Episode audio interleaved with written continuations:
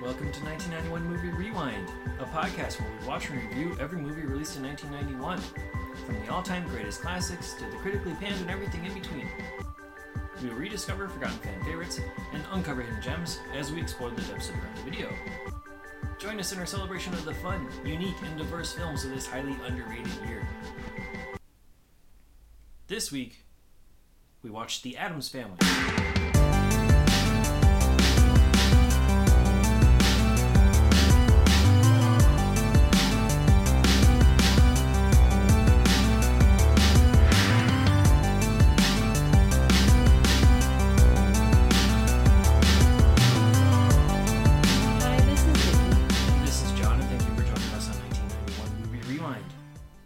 Addams family, their seemingly loyal attorney devises a scheme to scam the wealthy family to convince Gomez Addams, played by Raul Julia, that his long lost brother Fester, played by Christopher Lloyd, has been found. In reality, Fester and his mother are con artists that their lawyer is heavily indebted to. Getting to the riches in the family vault will prove to be difficult as his family is far from typical, and death and danger are purposefully in every corner. Screenplay by Caroline Thompson and Larry Wilson, directed by Barry Sonnenfeld, and released on November 22nd, 1991. Now, I know that we've both seen this movie before. Mm-hmm. I would say this movie is also partially responsible for the creation of this podcast because mm-hmm. it was one of the ones that we watched during, you know, that pandemic viewing parties mm-hmm. and we happened, you know, like you especially were noticing that, hey, some of these movies that we're picking are from 1991, and there's this is like a really good year. Let's see what else is there. So, um, thank you, Addams Family, I guess. yeah, I even have an email to myself from about three years ago about Addams Family trivia. oh, really? Yeah, I sent myself an email.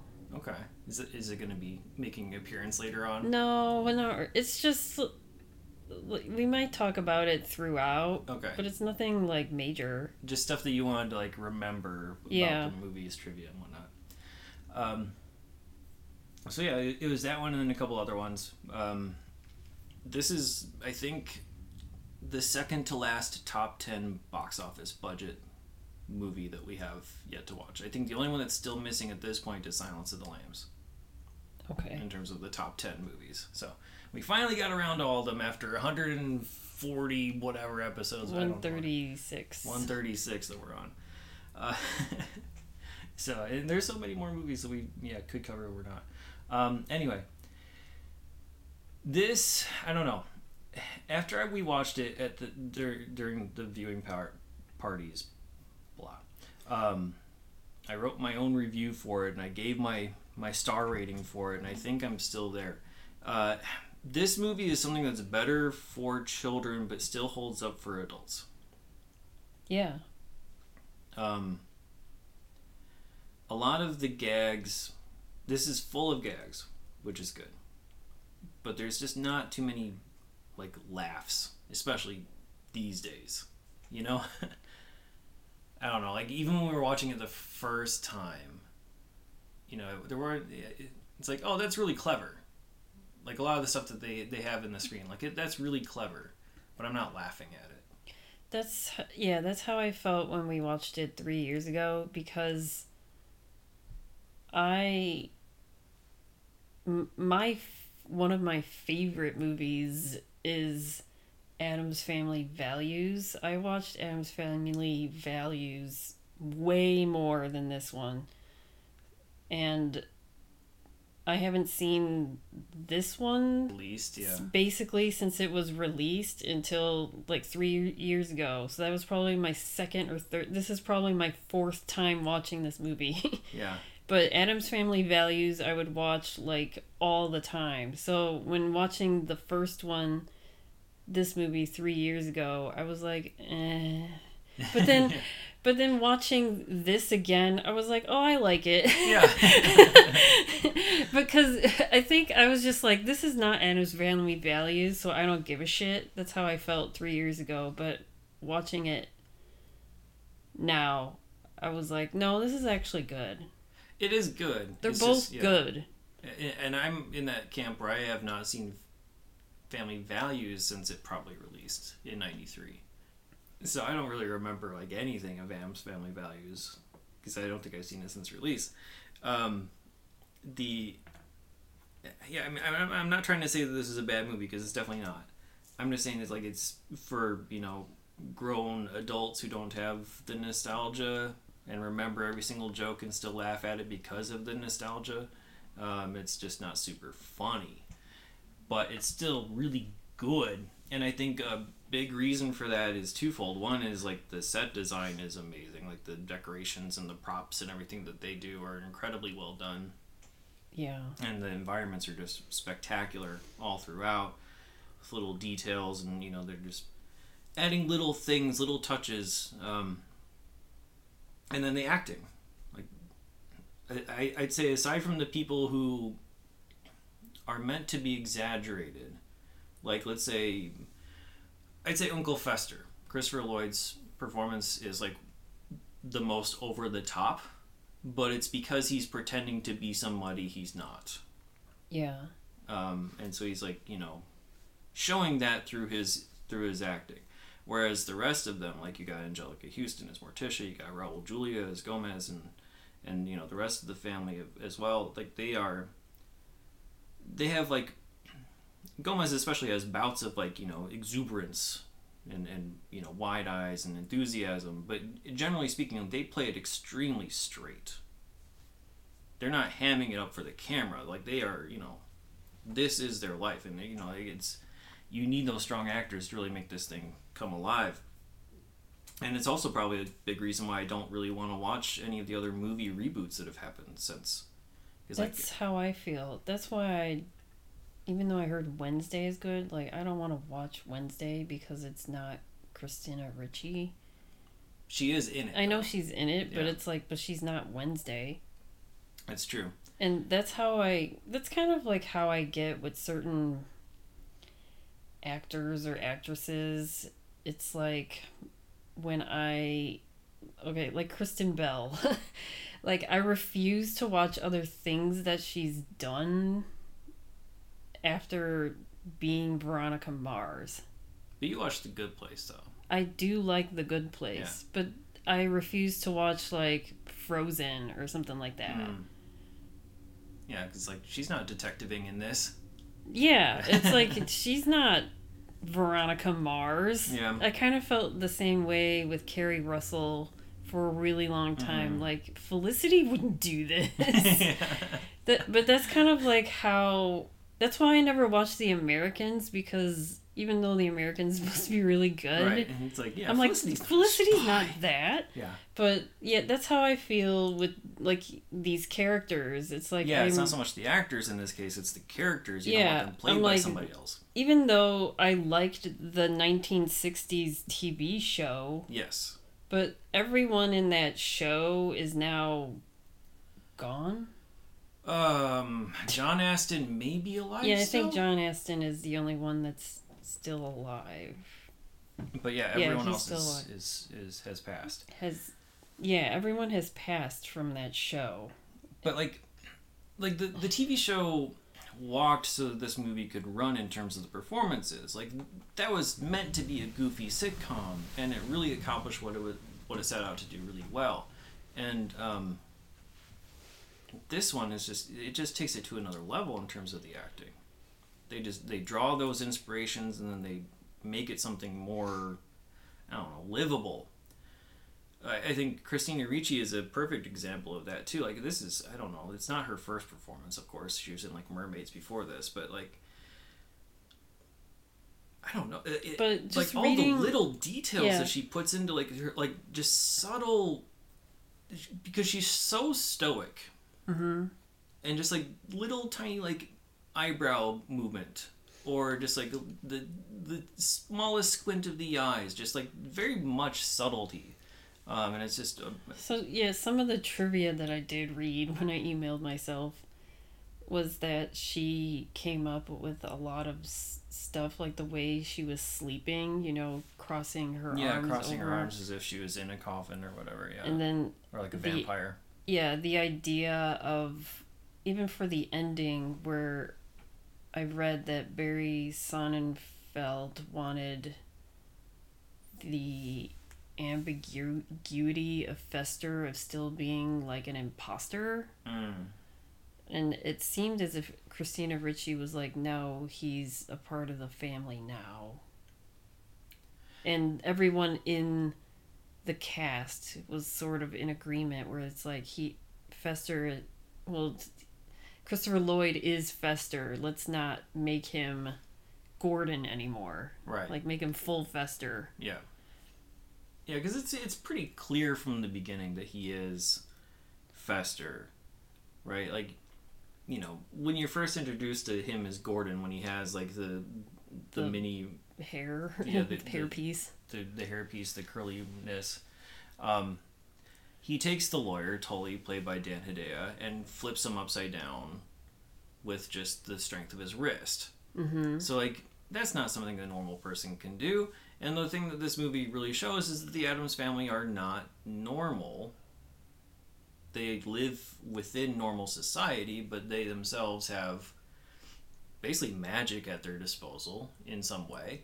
Um, obviously, they can. They have a bunch of different creatures. They have like rugs that come to life. They have books that can like produce hurricanes and stuff like that. You know what I mean? Like so, you know, they have hands that are just hands helping Mhm. out. So, yeah, it makes sense that Fester could do this, Yeah. uh, but Gordon should not be able to. Um, and then you know, just other little things that happen throughout the movie where he definitely has flashes of what he has done in the past or knows how to react. The fact that he's really into helping the kids with the play and like he's really diving deep into the, the, the gore and like the the macabre side of things. Of course, he's Fester. So it definitely felt like a very rushed exposition at the end where it's like, oh boy, that lightning strike really jogged your memory and turns out that blah blah blah. It's like, yeah, okay. I mean, we don't really need that explanation, but thanks, I guess. I think I don't know. The, plot is is handled well. Uh, I think there's a good progression on it too. I also really like that they don't try to explain how these things are alive in their house or where all this money came from. That's just them. yeah, it's Like- just it's just them. They just exist. yeah, and that's, that's, all you really just how need they to know. are. But it's it's cool how when they have a party, there's other people like them. It's kind Yeah. of like what we do in the shadows or something. Yeah, pretty much. Like, well, yeah, what we do in the shadows is probably more like this, right? But- yeah. Well, yeah. Um, yeah. yeah, But it's just like when they have a party, all of their people come together somehow. yeah. It, shows like yes, they are spread out amongst the world. The Addams family Yeah, it's not just not them an anomaly, living in this but they normal do exist. Everything. whatever world. It, like it's just like a. They don't say specifically where they live. It's just like a any town USA, Right. and these people are kind of like they're not exactly outcasted because people are including them in things. They're not like shunned away or people are kind of grossed out by them or anything. They're just like, yeah, that's just how they are, yeah, which I like. Yeah, and, and for some reason, Even with certain people don't get what they are, like the, Yeah. the teacher. Yeah, but she want they they're just concerned. but and then I'm thinking of Margaret. Yeah, Abigail Craven is is the mother. Okay, is yeah. Gordon's mother slash Okay. Dr. Pinder Schloss. Yep. Okay, yeah, so But yeah, Margaret. Margaret, she's kind of like the only one that's kind of grossed out by everything, Yeah, but not in a I hate these people kind of way. no, more like I'm kind of scared. Yeah. It's different, and I'm scared. Yeah. But then she turns around, of course. Yeah. At the end, like yeah, she, she's she- invited it's to the like party. these people are demonizing them saying, "Oh, don't talk to them or anything because they're weird." Yeah. She's just like these people are weird because I don't understand them or something and I'm a little scared because things come to life and that's not normal. Yeah. but you know, at, at the party, she dances with cousin It, who is just a big thing of hair Yeah. walking. If you're not familiar with the Addams family, you know you don't have to be. Uh, it probably helps to a degree. Like if you if you have watched some of the show, it probably would have helped to understand this. But I mean, this is still you get it by the end. if you if you didn't have any experience with Addams family at all, you get it. Um, and so yeah, cousin It comes through, doesn't speak any actual English, but everyone can understand cousin It. And you know they basically like hook up, and she leaves Tully, who's you know, is he killed as part of that hurricane attack or whatever? I don't know. They make Are it they seem like killed? The mom? they- I mean, they're swept up in the hurricane, along It's- with the bear rug that's alive. Um, but I don't know. I don't know. Yeah, they don't show. They never show like death in this. Yeah, like, they don't. the thing. Like this That's- is. I mean, this is a family movie. we're, yeah, the- they're gone. They're, They're gone. just yeah. I don't know if they are in jail or they're just like okay, you got me. We're gone forever. right. It's like it doesn't give an actual ending to them, but Yeah. they don't come. Or maybe the book transports them to a different location or something. Who knows? yeah, or they're in the dungeon or something lost for forever. Yeah, that's the interesting thing about this movie. I, I well, another interesting thing about this movie is like this is not too far away from the whole satanic panic thing that we brought up a few different times in some of the like the true crime and whatever's Yeah, that have come up. And like this is very much leaning into, you know, like different. And death we, and destruction and, yeah. and not devil worship, but you know, obviously like creatures and monsters and the other world yeah, non-religion, right? Um, and here it is, like this family-friendly approach to that, which you think would have been shunned, but instead it was extremely celebrated and made Yeah. tons and tons of money. So it really just goes to show, like the, I don't know, like presentation is everything. mm-hmm. Uh, you know, you have a really good starting point from Charles Addams's original drawings and and comic strips or whatever. I don't know what to really call them. Like, were they books or were they comic strips? I don't remember how they were published originally, but um, the thing that inspired the 1960s TV show, and then you have the 1960s TV show, which was hokey, goofy fun that kind of like brings it in there, and then Right. this is hokey, goofy fun with you know really I don't know like it's and and they don't show anything too disturbing. The most disturbing thing is when they're doing the stage play. The two kids are, and they're doing like a sword battle, and they have all the blood effects, and they like the, you know they slice the arm off and spraying the audience everywhere, which is like one of the best scenes in the movie. That's the only like bloody scene. That's the only time where any actual damage to a person, quote unquote, is is seen. You know. So everything is, you know, it's not like a gore fest because it's not actually. You don't see any ramifications. You don't see any people getting actually injured. So it's all innocent fun in that way. I don't really have a whole lot to talk about in terms of the plot, to be honest with you. Um, I think it's again, it's it, it moves along pretty well. I don't I don't know how much we have to focus on it. I think the the main thing is like they they do also a really good job of just sprinkling in those little gags in the middle of scenes, in the middle of conversations, just to kind of flesh everything out. Like you're having this dialogue between Morticia and the grandma, and then Wednesday comes in to get like a knife to torture her brother, and you know they stop the exposition to give her a bigger knife. Right. You're, Stuff like that is happening. It's like always keeping it moving, but also remember, here's the gag. Um, the gags do wear a little thin to me, just because it is it has to be samey. Unfortunately, it's basically like it's the trope of saying something is like super gross and disturbing, and then the punchline is that they like it that way. Yeah, how over sexualized Gomez and Morticia are, That's interesting Is, to uh, see. Yeah. which It was in the show, in too, the- I know it's in the show how they were all over each other, but in the movie, like watching this when I was younger, it didn't really like I wasn't paying attention to that. I was just like, "What's Wednesday, Wednesday and Pugsley doing?" or something, Right. or I, I liked Thing or whatever. Yeah. So just it's just funny how they get turned on when they speak like French or Italian, and um, when they say like you were a beast and you were unhinged like do it again Mm-hmm. and when she's being tortured near the end when they when um abigail craven and dan Hedaya totally. Yep. Tully take her or take morticia like kidnap her i guess just to get the code and how to get into the code to get into their vault because you know there's a certain way and fester slash gordon doesn't know it because you have to pull a certain chain go Mhm. down a slide and then like pick up a certain thing and then the walls revolve around into like this giant room with gold everywhere and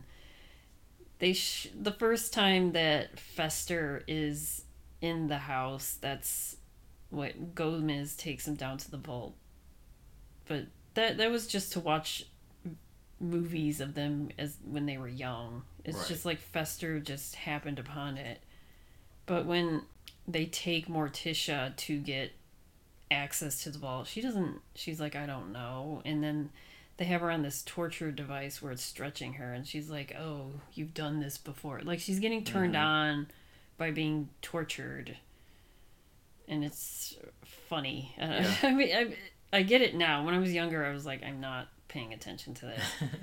Even when they were at the auction for their own item that they put up for auction right. the Chinese finger trap, basically. Yeah, it's like this dragon finger trap that has a trick to it. It's not like a normal finger trap. You actually have to like press buttons on the top or something. Yeah, Margaret is. That's one of the first things when the movie begins. Is Margaret goes to Morticia saying, "You know, this is for charity. Do you have like a an item you want to give to charity or whatever for Mhm. this auction?" And that's when Morticia finds that finger trap. But when they do have the auction, they're just rebuying the thing that they put up for auction and the way they just go back and forth turning each other on over that is funny.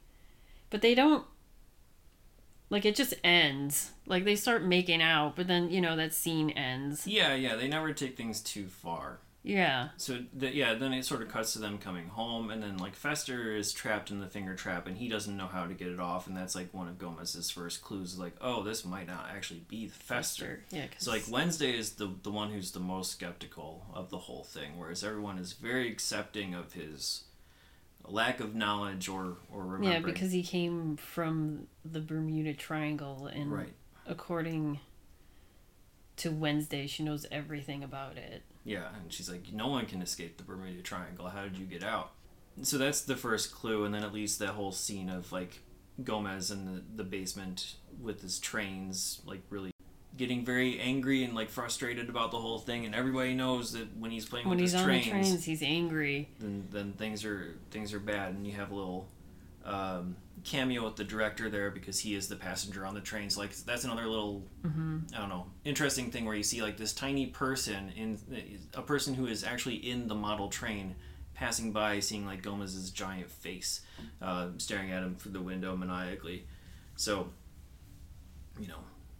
This world is weird, right? so, um, but that that's Barry Sonnenfeld uh, on the train and then that never really goes too far either. Like the, I think the train crashes, but it's again like off screen or something. Yeah, we- exactly. You never see anything like major, you hear it yeah. Or like when Pugsley's getting electrocuted, like you know you see her pull the lever and you see like a flash of light, but you don't see anything from Pugsley. yeah there Pugsley's is point of view. even the the part where she's like wednesday is like do you want to play a game and she puts pugsley in the electric chair and he's like what's the name of this game and she goes is there a god yeah. That's probably like the darkest joke Yeah. in the entire thing. i mean that would be considered satanic panic Right, for, yeah, it- for it's, the it's a little surprising that that one made it through. yeah like i was kind of like oh the parents were clutching their pearls when they heard that i don't that's probably the most controversial part of the movie uh, yeah, it, but yeah, a lot of the jokes are that same type of thing where you know it's I don't know. It, it, it falls into like a couple categories, like that type of category, which is probably the better ones, and then the other ones where it's like, oh, this is so gross and disturbing, I love it, and then the other one is like pretending to discipline your kid, but only because they're not going far enough with the danger. Mm-hmm. That's like the third side of things, and then it just repeats in different variations. Uh, I really love the interesting characters that they have sprinkled throughout, especially in the dance party. I think um, it's great that they don't have to spend a whole lot of time on that, and they just build this world by just showing you people in the background. Or yeah, when they stroll through the graveyard and talk about Yeah, just the, the, their family members right. and showing their gravestones and Morticia just saying what happened to them. Or even when same with the teacher, Wednesday's teacher coming up to Morticia saying, I'm concerned about Wednesday because they had to do a hero for them and Wednesday did like a past family member of theirs that was a witch that like burned on the stake. Right. And Morticia's like, oh, well, I mean, that's our great aunt, whoever, who Mhm. is a witch that burned at the stake. So, and then the teacher's just like, oh, okay. Yeah. That's again like the thing where They like, don't, the, the like, town like doesn't it. understand. Yeah, they don't, they're just like, oh, we're kind of concerned. Right. But then Morticia's like, oh, but this is a family member of ours. And then it's it like, kind oh, of like, it's a great thing to aspire to, but I told her she can't be burned alive She has until to go to college. college. Yeah. So yeah, little things like that. I also speaking of another movie that we watched that is a, of a similar vein, but in a much different direction. Nothing but trouble. I really liked, you know, speaking of the vault, the funhouse aspect of this house, Mhm. and I think it was done a lot better here than it was there. in nothing but trouble. Yeah. Th- This is what Nothing But Trouble aspired to and didn't get there. Especially like the vault sequence where you have to go down this elevator and then, like you said, there's like hundreds of chains and you have to pull the right one. Otherwise, you get like sucked into this tube of water and spit out the outside of the house. Um, and then like there's the dragon that you don't see. Uh, and then you have like the, the, the rowboat part to get to the thing. And yeah Yeah. it's it's neat and there's you know little other little gags in there too because when I was younger, I was like, how did Abigail Craven know about Fester? oh yeah she didn't Okay, Right. because but how, how did she find gordon like at what age i guess but well, like, they explain near the end. She's like, "Yeah, I, I saw him washed up ashore, and I took him in as if he was my own son." Yeah. But it doesn't say like how long.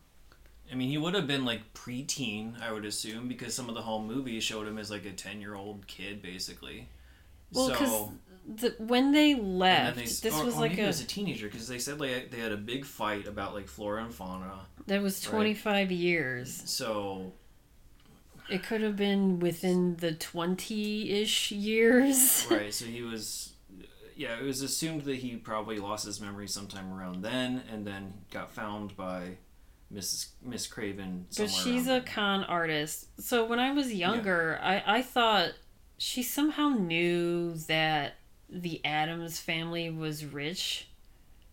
she knew from tully. So tully is the family lawyer. He is in debt because of i guess i don't know gambling or some other Yeah, investments or something he- like that. And he is indebted to abigail craven um, that's like so she's begging for the money and he's like no no I I don't have your money but i know a perfect way to do it your son is a perfect ringer for fester Uh huh. they're doing Okay, so this she seance. didn't even know that Fester was Fester and the Addams family was looking for no Fester. No, It just, brought the plan to her and said, you know, we'll we'll dress your son up as Fester. We'll get him to infiltrate the family and learn where the vault is, and then he'll just steal the money we'll yeah. run. That- and that was the meanwhile, he was actually Fester. and meanwhile, he along. was Fester. Yeah. Yeah. Like the reason he was a dead ringer for Fester is because because he is Fester. Yeah, when I was younger, I was like, how did she know that? And then, like, kept him. I thought it was like some sort of Stockholm syndrome type of thing. Like, she Mhm. took him in and like groomed him to Right. be like Gordon. Like, gaslit all of the memories Yeah. out of him, type of a thing. Yeah, that's how. That's what I was thinking of to make because she's a con artist too, and then to make him a con artist so they can con people together.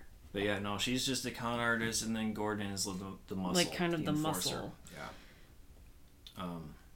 All right. So yeah, that's when yeah she comes in as Dr. Pinderschloss to say, hey, I found this person, and I've been trying to like coach him and blah blah blah. They get their comeuppance. Right, and then he actually gets his memory. I think he starts the second he gets his memory back is when he sees Wednesday and Pugsley training in the house for that talent show. Yeah, at least to a degree he gets it back. He still doesn't seem like he fully knows because when um there's that part when they're all still trying to like do the vault and that's after the play. And I think that's because and he doesn't you know, he doesn't remember well because he he's now having fun with his family, but like at that point when he sees them practicing, he's like no no no you got it all wrong, and then they start to he's like let me show you how you should be doing this. Yeah.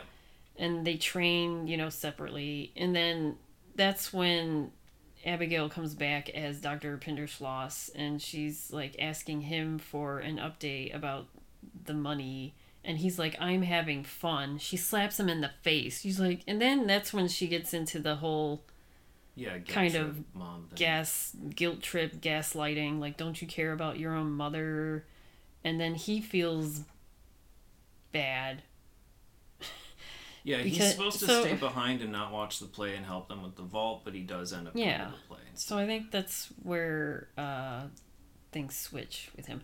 And but then, yeah, but like at some point, like Wednesday discovers that he was a pho- phony. Like she walks in on on them talking about the plans for the vault, and she she runs away. yeah, And so the entire family is looking for Wednesday, but Tully and the mom and Fester, mom being um, uh, Abigail. Abigail, all stay behind at the house just in case she comes back.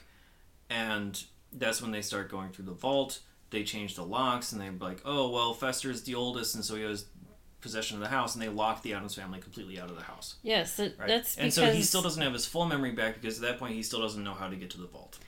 Yes, and then the reason why they know that is because Tully spoke to Flora and Fauna Yeah, at the party. at the party, saying, "Well, f- now that Fester is back, he's the eldest brother, and Flora and Fauna want to like get with Fester so they can live in the house and they can be rich with Fester." Yeah, they're That's- conjoined twins, by yeah. the way.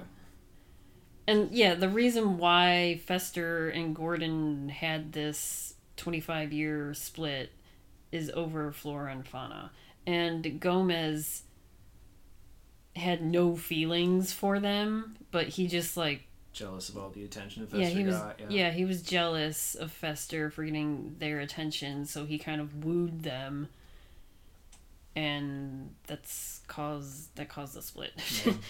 but um there's I mean- like no animosity after that like when they come back from No, he's just yeah, he's just confused and like totally explains like no, Fester doesn't want to see you because he's really hurt about what you did. Yeah. Um, like he's he's not over it after all, and you're locked out of the house. And that leads to what I think is like the most legitimately funniest part of the movie When is when they- they're in the motel right and you have like Gomez like slobbing around and like watching daytime TV and like calling Sally Jessy Raphael.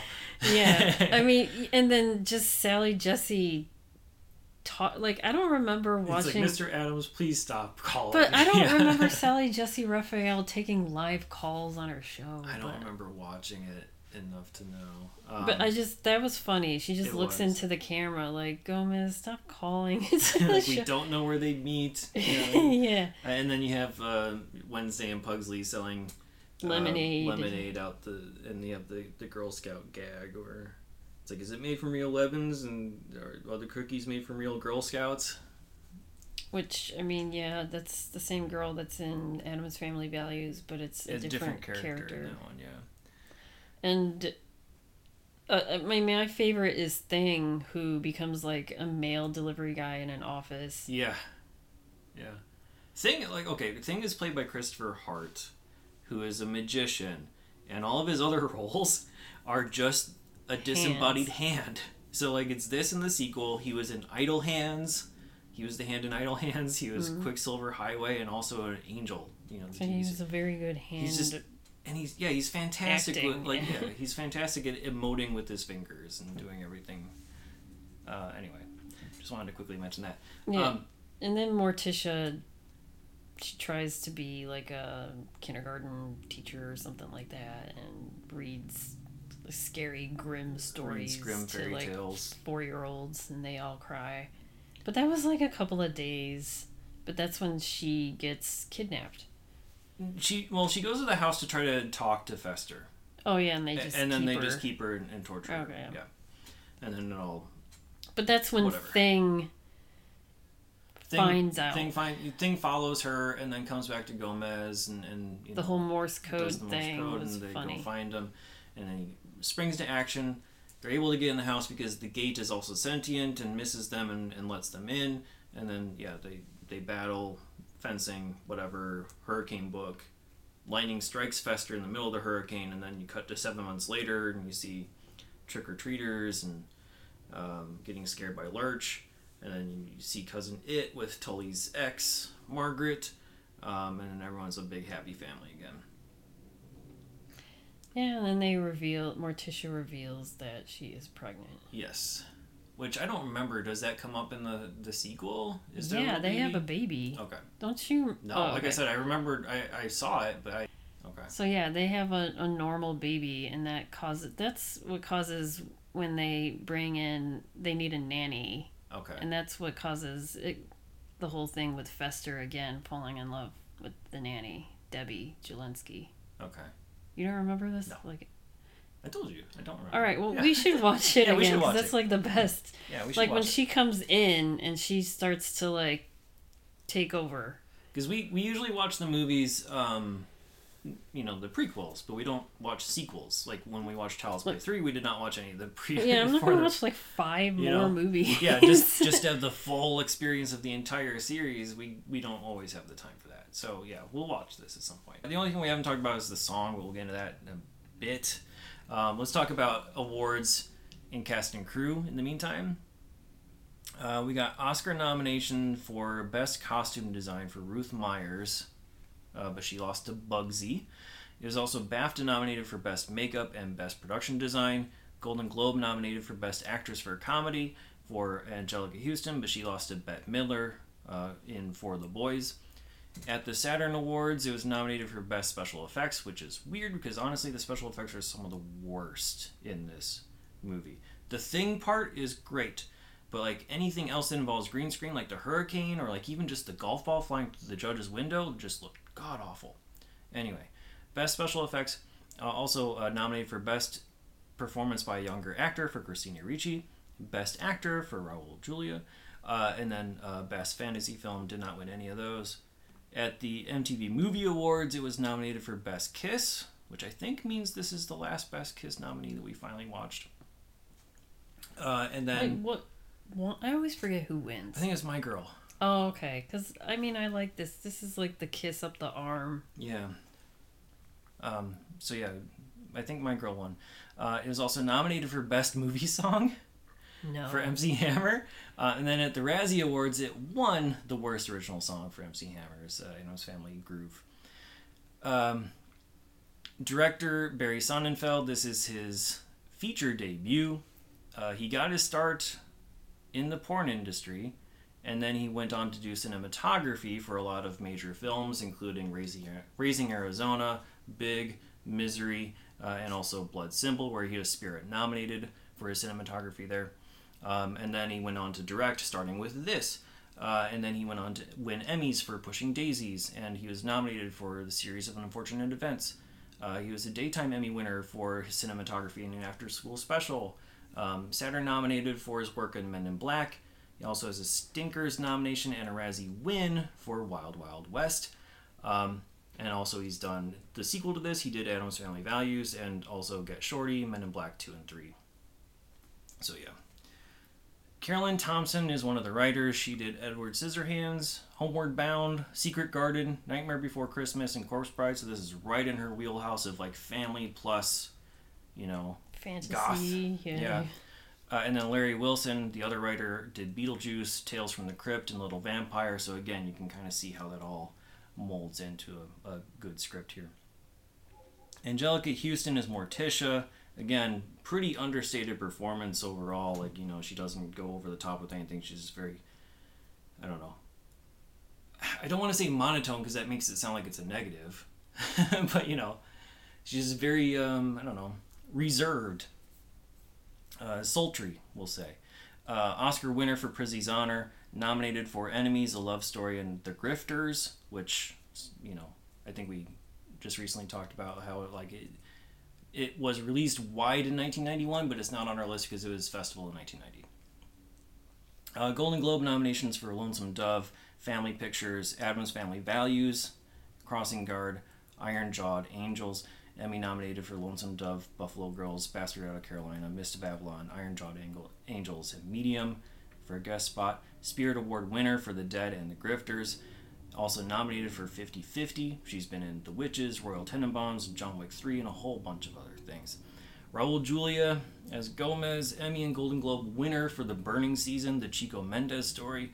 Golden Globe nominated for Tempest uh, and Kiss of the Spider Woman and Moon over Parador. Saturn Award nomination for Street Fighter, where he played uh, M. Bison. Uh, he was also in Panic in Needle Park, Sesame Street for 12 episodes, The Gumball Rally, Trading Hearts, and Tequila Sunrise, and he passed in 1994 after a battle with cancer. So they were going to do a third movie in the Addams Family series, but because he passed, they scrapped that altogether. They eventually did a directed video movie in 1998 called Addams Family Reunion, where Tim Curry played Gomez. Played- Wait, and everyone else was No, uh, everyone was was changed except for Lurch and cousin It. I think okay. All right, I never watched it because I it was like, directed video. Yeah, like who's we, 'cause we I were think like high school, college age at right, that point. so but like, why I think I didn't realize he died so soon. He died young. He died Yeah. like shortly after. Um, The third one or the M's Family Values. it was like sh- shortly before Street Fighter came out, is when he died. I think uh, actually no, I'm sorry. I think he died before they finished filming Street Fighter. and that was his last, That was his last major role. like posthumously released. The, uh, the Burning season, which he won the Emmy and Golden Globe for, that was also a posthumous win. He had died um, around that time too. So yeah, he was working. He was I working mean, steadily. He loved this role. That everything that you read about it says he absolutely loved being recognized by children for this role. Um, Christopher Lloyd is Uncle Fester. We talked about in Suburban Commando. Dan Hedaya is Tully Alford. Emmy nominated for a guest spot on NYPD Blue. In 1991, he was in The Whereabouts of Jenny, uh, Doubles, two episodes of Equal Justice, and also two episodes of Veronica Clare. I don't remember if we talked about Veronica Clare. We probably have. I'm sure it's a courtroom thing. Um, Probably. he was also in Cheers as um, Rita Perlman's husband, and that resulted in a spin off called The Tortellis. Uh, he was also in Blood Simple and Commando, and also the dad in Clueless. Elizabeth Wilson, we've seen once before in Regarding Henry as the secretary. She gets to really, you know, act up a bit more in this one. she I was like her better in regarding Henry. Really? I, am I mean, she has such a small role in that. I know, but I think I just liked her better. I like that she gets an opportunity to have a character here. Okay. rather than saying, "Oh, you can't go in there, Henry." Um, Emmy nominated for Nutcracker, Money Madness, and Murder. That's the full title. Uh, BAFTA nominated for Patterns, and uh, she was also in Graduate, Nine to Five, The Birds, Catch Twenty Two, and Quiz Show. Um, we didn't talk about Granny. She was played by Judy, Judith Malina, a longtime actress who's been in Dog Day Afternoon, Radio Days, Awakenings, and Secrets of My Success. Lurch, Carol Struck, Strukian, I don't know how to pronounce his name. It's like Stroiken. Stroiken. He's in 1991's Servants of Twilight. He was also in Twin Peaks, uh, Star Trek Next Generation, Witches of Eastwick, Men in Black, Gerald's Game, and Doctor Sleep. Um, who else we got? We got a couple more people. Sorry, this is a long cast, and honestly, we haven't seen most of these people before, and we're not going to again. So, Margaret Alford was played by Dana Ivey. That's Tully's ex. Uh, she was in Color Purple, Easy Street, the TV show, Dirty Rotten Scoundrels, Sleepless in Seattle, and Addams Family Values, where she reprises her character. She's a five-time Tony-nominated actress, two of those in 1984 alone, and she's in 2008 inductee to the American Theater Hall of Fame. So again, speaks to the pedigree of actors in this entire thing. Um, and then we have uh, Christina Ricci as Wednesday, of course, Emmy nominated for Grey's Anatomy and also Yellow Jackets, Golden Globe and Spirit nominated for Opposite of Sex, Saturn nomination for Addams Family Values, one for Casper and Sleepy Hollow, MTV Movie Award nomination for Best Kiss for Monster. That's a weird choice. Um, Best Performance in a Show for Yellow Jackets. That's also an MTV nomination. Stinker's nominated for Worst Supporting Actress and Worst Fake Accent in the movie 200 Cigarettes. Well, And in 1991, she's also in the movie The Hard Way. We also mentioned Mermaids before, but she's been in things like That Darn Cat, Buffalo 66, Pecker, Black Snake Moan, and uh, we said the Wednesday TV show. So she has like a nice little mix of family friendly but mostly like darker material. Uh, and then the last one is Pugsley was played by Jimmy Workman, who did not do a whole lot of acting. I think we're going to get into that soon. Um, young artist nominated for Christmas in Connecticut. He was in Black Sheep, As Good as It Gets.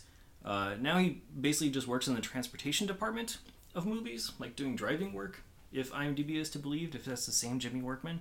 But yeah, he basically has retired from acting a couple different times. Um, he's also the brothers, a brother of two different actresses, um, younger brother of Chanel Gray, and then older brother of Ariel Winter. On to true crime and pop culture we go.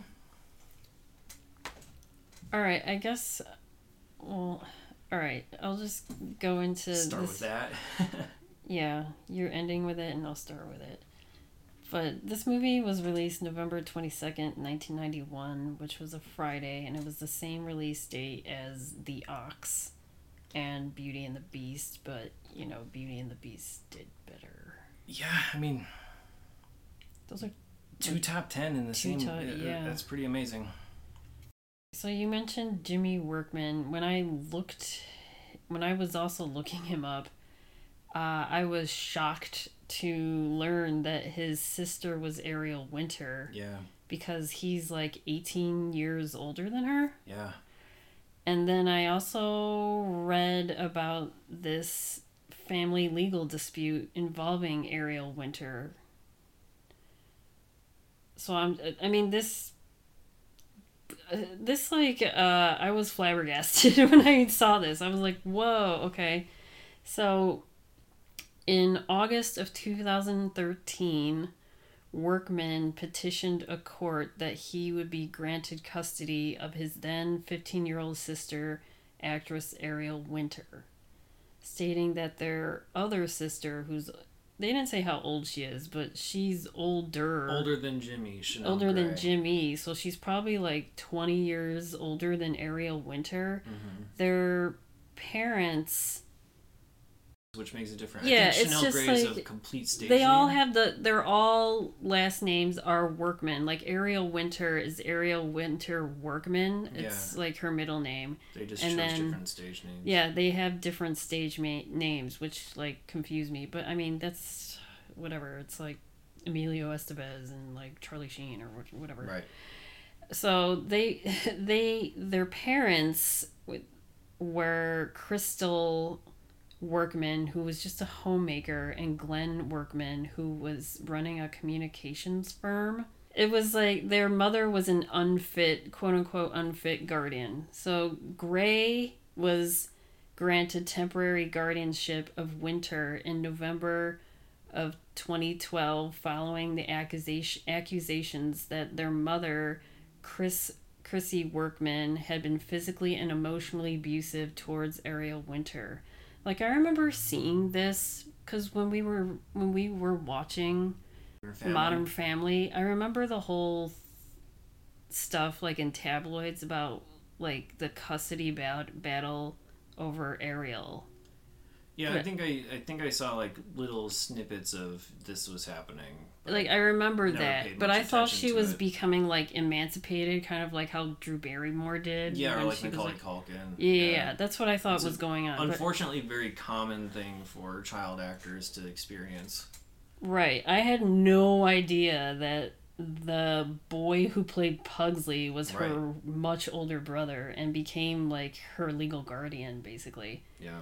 So, yeah, the, their mother became physically and emotionally abusive towards Ariel Winter, and then Workman Pugsley, I'm just gonna call him Pugsley, leveled at her, lobbied the court for custody by stating that Gray allowed Winter to be publicly sexualized, exploited Winter to promote her acting school, and used the money Winter earned from Mo- Modern Family to finance lavish parties and limousines.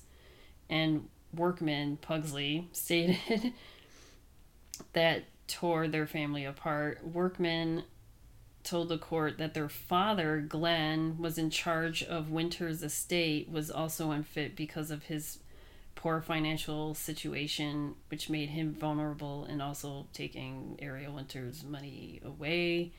And in May 2014, a settlement was reached among the parties by which Gray, would, the oldest sister, would retain custody of Winter, with Glenn Workman, the father, maintaining control of her finances and making required reports to the court. And yeah, it wasn't until she turned 18, which was of January 2016, where she can retain her own finances. All right, so then I'm just going to talk about Addams Groove. yeah.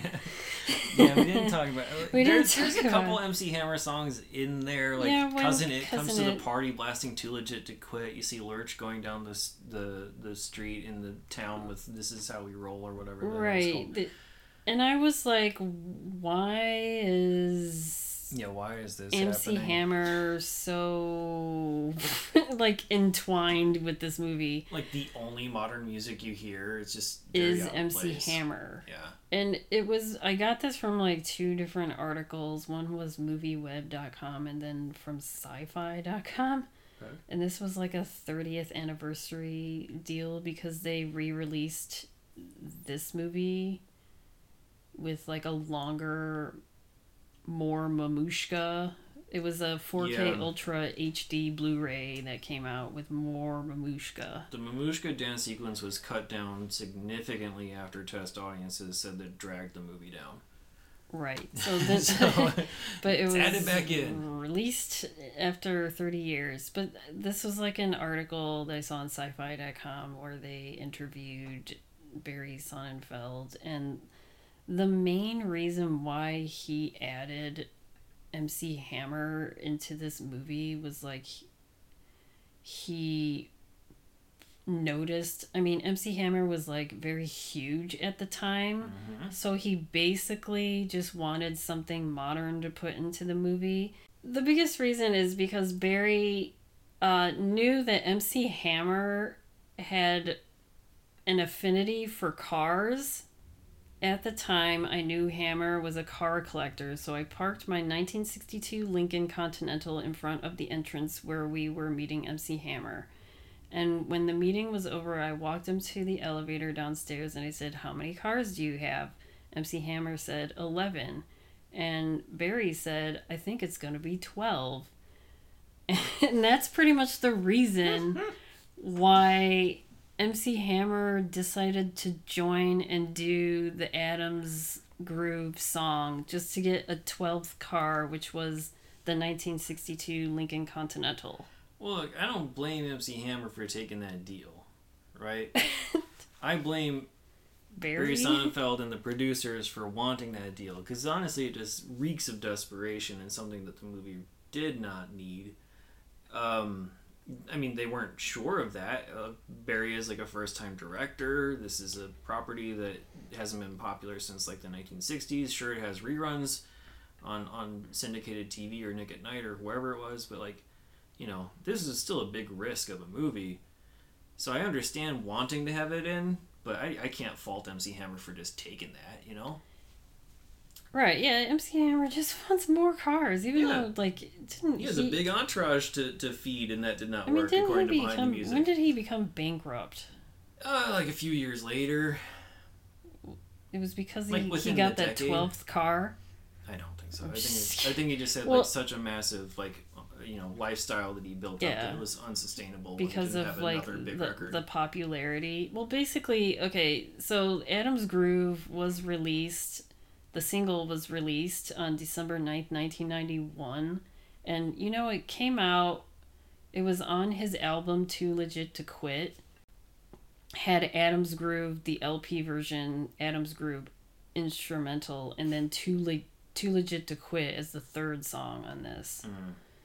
Which they, like, in the song, they say too legit, like, within They do. the chorus, sort of. yeah, somewhere in there. It's it's not like yeah. And then in the, uh, I think even in, because they did a music video with, you know, Wednesday and Pugsley. And Yeah, I remember them all doing them. the 2L, the 2 legit sign in that music video.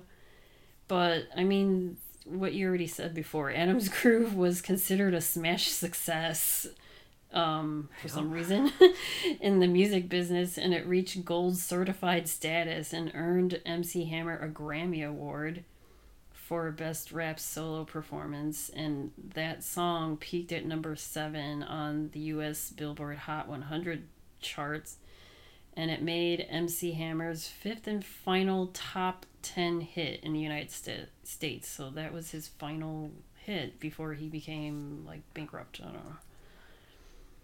Here's what I'll say. We said that Nothing But Trouble uh, failed where this one succeeded in terms of like set design and like haunted house, whatever. Yeah. Um, Nothing But Trouble gets the point on the music by Yeah. adding same song from Digital Underground. Yeah, that is the best So- part of the movie. And the, the worst part of this movie is this song.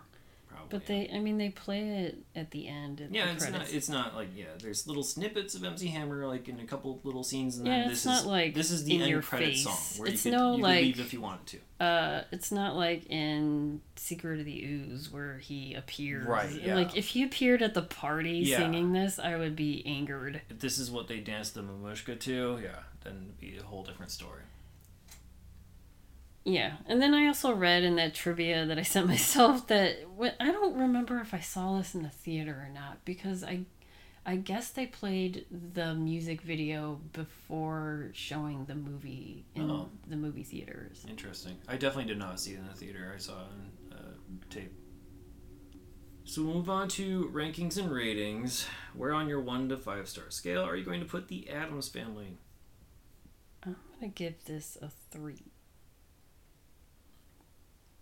That's lower than I thought a little bit. I don't know. Not not super controversial or anything No, on your terms. It's Um, I was it's um it's on par as uh, no forget it. Like don't tell mom the babysitter's dead is the my top tier. yeah. So it's not better than don't tell mom the babysitter's dead. Yeah. To, Um, I mean, I think it is better than that, but yeah. Uh, on my zero to four star scale, I'm also gonna say it's a three out of four, uh, which I think is don't know lower than what a lot of people would give it just because of the nostalgia factor. You know, if it's something like they've watched it a bunch of times, they probably rate it higher because they have more emotionally invested into it. Um, but it's still a solid movie. Every movie is worth watching once. So did you watch this again? yes, but uh, we should watch uh, Addams Family Values. Definitely have to watch Addams Family Values first. I'd say if I do want to watch this again, it- I want to give it more than three years time before watching it again. Even though, like, I don't know, I just remembered a lot of this stuff already. Like, I, I want to give my mind more time to forget some of the gags and situations so I can enjoy it more. But uh, yeah, I mean, it's it's it's solid, but. If you out there want to watch The Addams Family as of this recording in October 2023, it's available on Paramount Plus, Pluto TV, digital rental, VHS, or DVD. As always, check your local listings.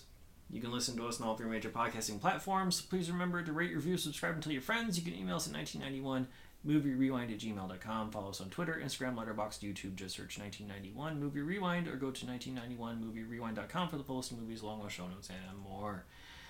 Next week, we are out of the Halloween realm. We're going into biography month. We're starting with the Josephine Baker story that's only available on VHS or DVD. We will see you then.